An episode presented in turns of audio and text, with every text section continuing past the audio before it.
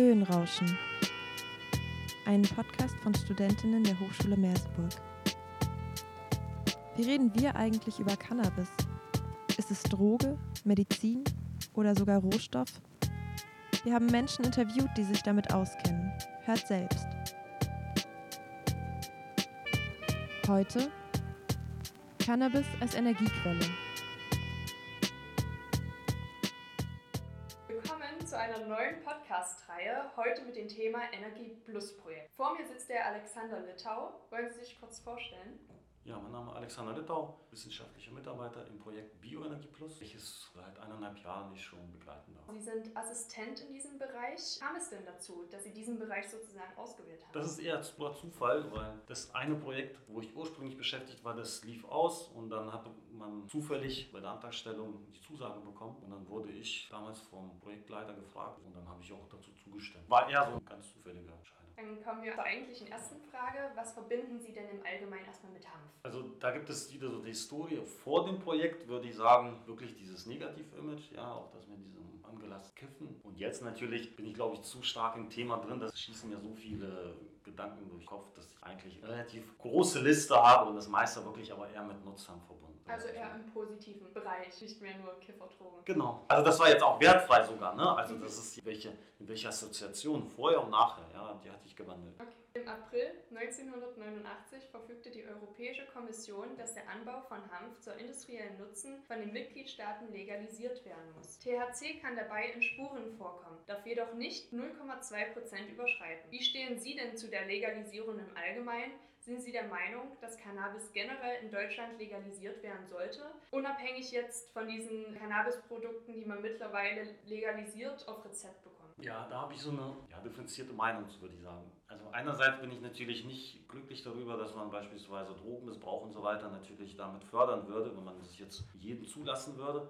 Andererseits ist so mein Kenntnisstand die am meisten missbrauchte Droge oder Polizeieinsätze, dass das bei Hanf am meisten gefunden wird. Und da entgehen natürlich einerseits Steuereinnahmen, das andere ist natürlich der unkontrollierte Anbau. Das sind die Facetten. Ich bin da ein bisschen zwiegespalten, weil der Konsum ist sowieso da. Andererseits, wenn man da Türen offen lässt, Sie sind der Meinung, dass, sage ich mal, der Konsum des Hanfes dann ansteigen würde. Würde man es legalisieren? Die Prognose ist schwierig, muss ich gestehen, weil ich, also ich habe dazu ehrlich gesagt keine große Meinung. Würde mir aber zum Beispiel nicht wünschen, dass meine Söhne kiffen würden. Also das, ich habe selber als Kind oder als Jugendlicher das nicht gemacht und würde es mir bei meinen Kindern auch nicht wünschen. Aber ob der dadurch jetzt insgesamt ansteigen würde, weiß ich nicht. Kann ich auch gar nicht abschätzen, weil es gibt Länder, wo das durchaus lockerer gesehen wird, wie in den Niederlanden. Und da machen die Leute ja dahin einen Ausflug. Jetzt zum Thema Amsterdam, Niederlande. Ich sag mal so, dort geht es doch auch in Anführungszeichen. Sind Sie der Meinung, dass wenn das wirklich legalisiert werden würde, dass das nicht irgendwo auch positive Seiten hatte, im Sinne von, ja, die Polizei hätte doch, was Cannabis angeht, weniger zu tun, weil es legalisiert ist?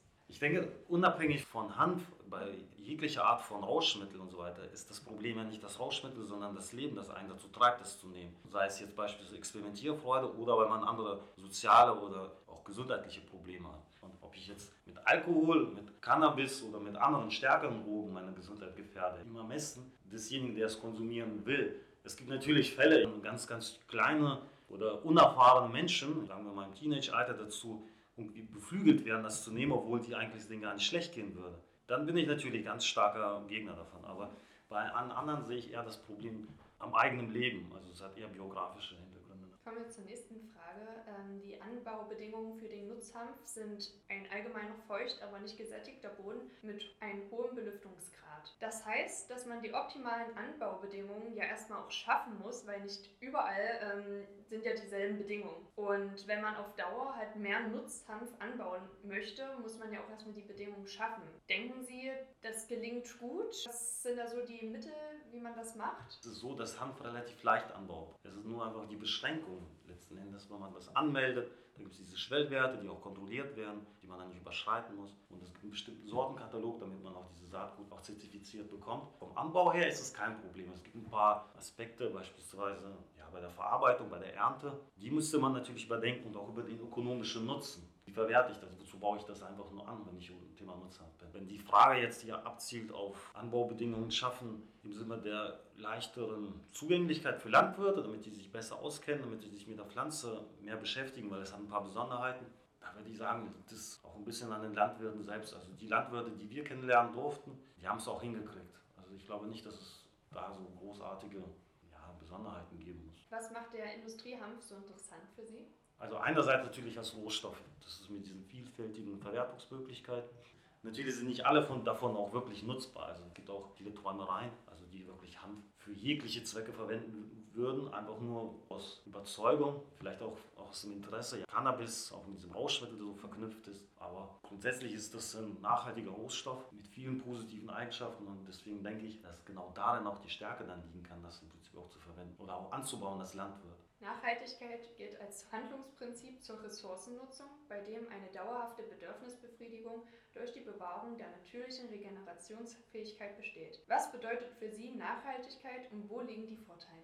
Ich denke, Nachhaltigkeit selbst beginnt natürlich beim Konsumenten, weil die bestimmen irgendwo als Nachfrage den Markt. Also wenn die Leute jetzt sich viel mehr für Bioprodukte und auch nachhaltige Erzeugung interessieren, dann ist es für mich irgendwie so ein Signal dafür, dass Nachhaltigkeit als Treiber für die Unternehmen maßgebend ist. Andererseits, hundertprozentig nachhaltig kann man sowieso nicht leben. Da gibt es auch wieder Grenzen. Wenn einer beispielsweise auf etwas verzichtet, dann, also das kenne ich auch beispielsweise im privaten Umfeld, dann sagt er als Kompensation, ich bin jetzt nicht Flugzeug geflogen oder ich habe jetzt keinen Kaffee zu mir genommen, dann darf ich ja Fahrstuhl fahren oder dann beispielsweise diese eigene Bilanz irgendwie mit diesen Nachhaltigkeit und so weiter dann irgendwie für sich subjektiv dann empfunden wird, die auch nichts mit dem Allgemeinwohl oder Ähnlichem zu tun hat. Also so eine Schwelle als Nachfragerseite. Wenn man natürlich jetzt von der Gesetzgebung her ausgeht und sagt, okay, diese Fristen müssen eingehalten werden, damit beispielsweise die Flüsse und so weiter nicht dreckig sind, damit auch der Himmel und die Sonne auch mal am Tag mal sichtbar ist und nicht wie in anderen Ländern, wo nicht so viel Wert drauf gelegt wird, sondern gesagt wird, Arbeitsplätze über alles. Die treibende Kraft natürlich auch der Staat, der einfach das wirklich äh, durch Law Enforcement einfach durchsetzt. Und da muss man natürlich die Spanne sehen. Aber für mich ist nachhaltig ein Prozess in sich durchdacht ist, natürlich mit den Grenzen des Machbaren. Sie haben vorhin erzählt, dass Sie viele Ideen in diesem Projekt insgesamt mit Hanf haben. Viele sind zwar auch vielleicht Träumereien, aber es gibt viele Möglichkeiten, die man sozusagen mit Hanf anstellt. Für was wird denn Hanf alles verwendet? Also Träumereien, das ist jetzt pessimistisch gesehen. Es gibt durchaus Potenzial für Produkte und die sind auch schon auch auf dem Markt. Es gibt auch Produkte, die auf dem Markt sind, die haben sich jetzt schon auch durchgesetzt, nur nicht im breiten Maße. Und das liegt auch ein bisschen daran, dass die Bekanntheit einerseits der Produkte nicht da ist, andererseits auch Skaleneffekte nicht genutzt werden, beispielsweise durch die Größe. Dadurch wird auch natürlich der Anbau insgesamt nicht so stark letzten Endes gefördert. Aber bei manchen anderen Ländern wie Kanada, China, das sind jetzt die zwei anderen Referenzmärkte, aber auch in Europa, Frankreich, da sind die Produkte schon im Umlauf. Und wenn man jetzt Produktpaletten nehmen würde, klar Baustoffe, ist ein sehr interessantes Feld, doch ist es jetzt schon absehbar, das, dafür Geld auszugeben. Genauso auch bei der Anzahl der Hanföle, der CBD-Markt ist relativ stark jetzt auch angestiegen, auch in, in hinsichtlich der Rentabilität. Da werden für ganz, ganz kleine Döschen, so 10 Milliliter, zweistellige Beträge gefordert und das problemlos. Gibt es denn bei Ihrem Projekt ein Produkt, was aus Hanf besteht, wo Sie direkt Fokus drauf legen?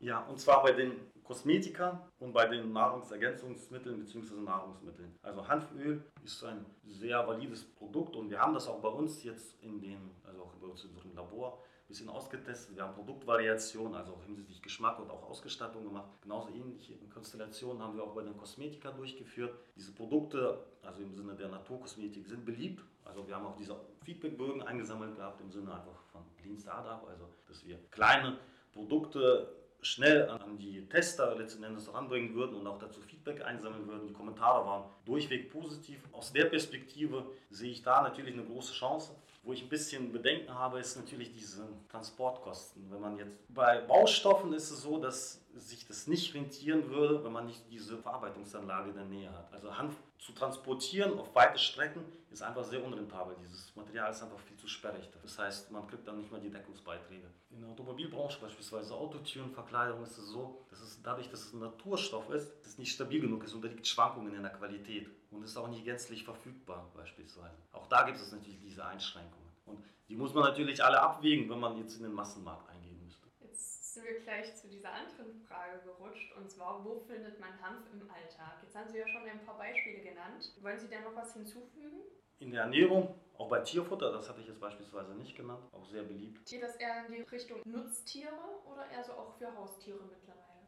Ja, sowohl als auch natürlich in gewissen Mengen, aber als Tierfutter ist es durchaus also von den Landwirten, auch mit denen wir Kontakt hatten, als Absatzmarkt gesehen worden. Weiterhin Papier wird auch verwendet, beispielsweise sehr stabil und reißfest, nur in ganz geringen Mengen. Also eine Gesamtpapierproduktion macht das einen ganz kleinen Anteil aus, wird auch beispielsweise bei Zigarettenpapier und so weiter auch nochmal verwendet. Baustoffe hatte ich jetzt schon erwähnt. Da gibt es auch wirklich Enthusiasten oder beziehungsweise Leute, die sich ausprobieren wollen. Da muss man da auch wirklich die Fallunterscheidung machen. Wenn man in die Masse gehen würde, Bio- oder nachhaltige Produkte würden natürlich mehr Geld kosten. Wenn man sich als Einzelner nicht erlauben kann, beispielsweise weil alle nachhaltig leben wollen, aber man ist dazu aus der Einkommenssituation dazu gezwungen, beispielsweise solche Produkte nicht leisten zu können. Das ist natürlich eine andere Sache. Nutzen Sie Hanfprodukte, ob jetzt Nahrung, Kleidung?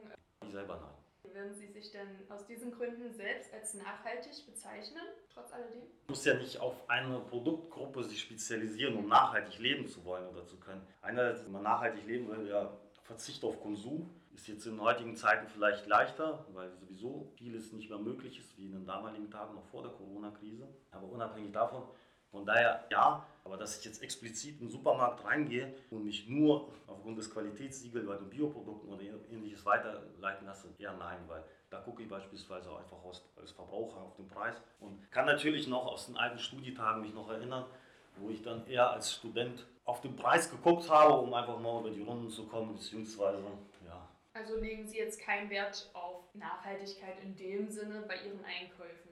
Das würde ich so in der Form nicht explizit sagen. Also ich würde mich da eher im Mittelfeld sehen, weil beispielsweise wenn meine Frau für meine Kinder einkauft, ist das meistens, meistens Bio und sind auch diese ganzen Produkte sind auch alle, also der größte Teil der Einkäufe passiert auch bei meiner Frau. Aber mir ist es natürlich schon wichtig, das zu sehen, dass die ganzen Produkte in einem Zustand produziert wurden, die für die Umwelt eher verträglich sind. Aber auch da gibt es differenzierte Gesichtspunkte. Vielleicht nicht im, im Naturschutzbereich, aber auch eher so kritische oder sogar provokante Stimmen von, von Top-Ökonomen, weil ich habe ja diesen betriebswirtschaftlichen Hintergrund, die sagen, dass man beispielsweise Kinderarbeit dadurch nicht stoppt, sondern den Kindern eher schadet, wenn man deren Produkte boykottiert. Weil das ist im Prinzip der letzte Ausweg dieses Landes, durch Kinder, auf Kinderarbeit zurückgreifen zu müssen. Wenn man deren Produkte nicht kauft, fallen die noch weiter zurück. Also auch da muss man natürlich gucken. Also was ich nicht gut finden würde, ist beispielsweise, wenn man alles auf, auf diese durch hysterische oder einfach ideologisch getrieben auf Nachhaltigkeit sieht und dann steigen die Energiepreise exorbitant und dann können sich die Leute, die sich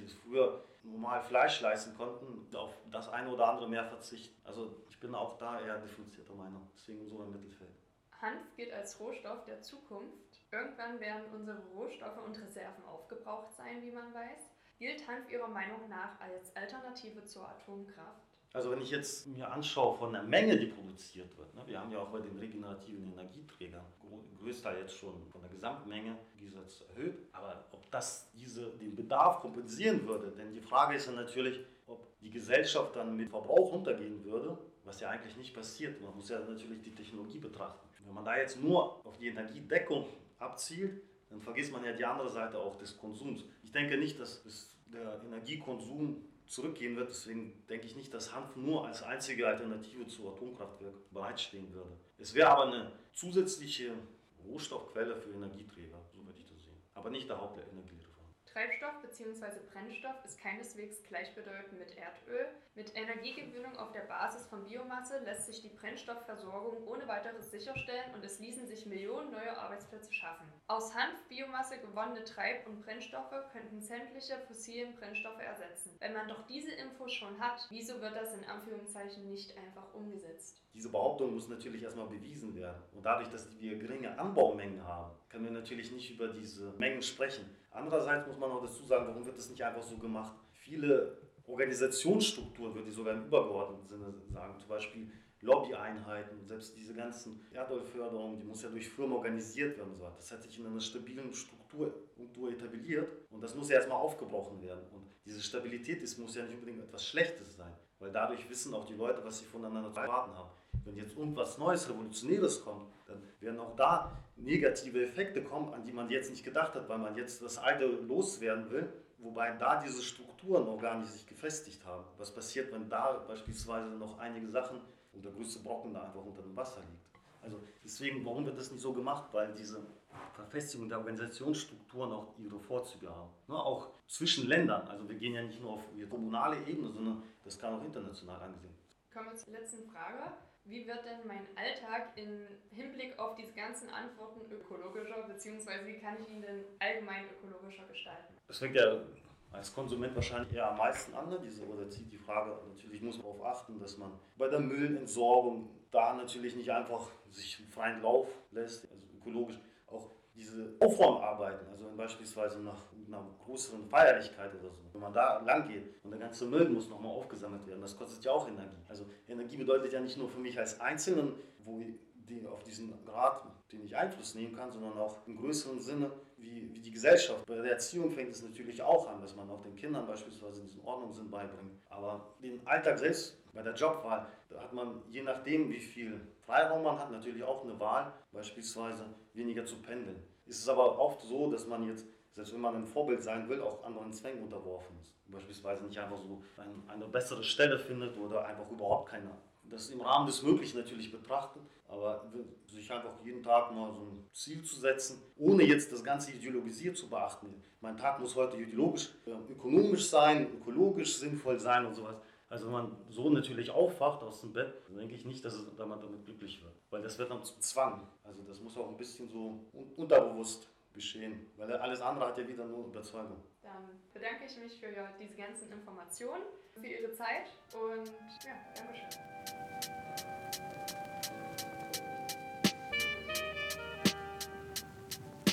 Das war Höhenrauschen, ein Projekt von Studentinnen der Hochschule Merseburg mit der Folge Cannabis als Energiequelle. Das Interview wurde geführt von Chantal. Vielen Dank an unseren Interviewpartner Alexander Lüttau.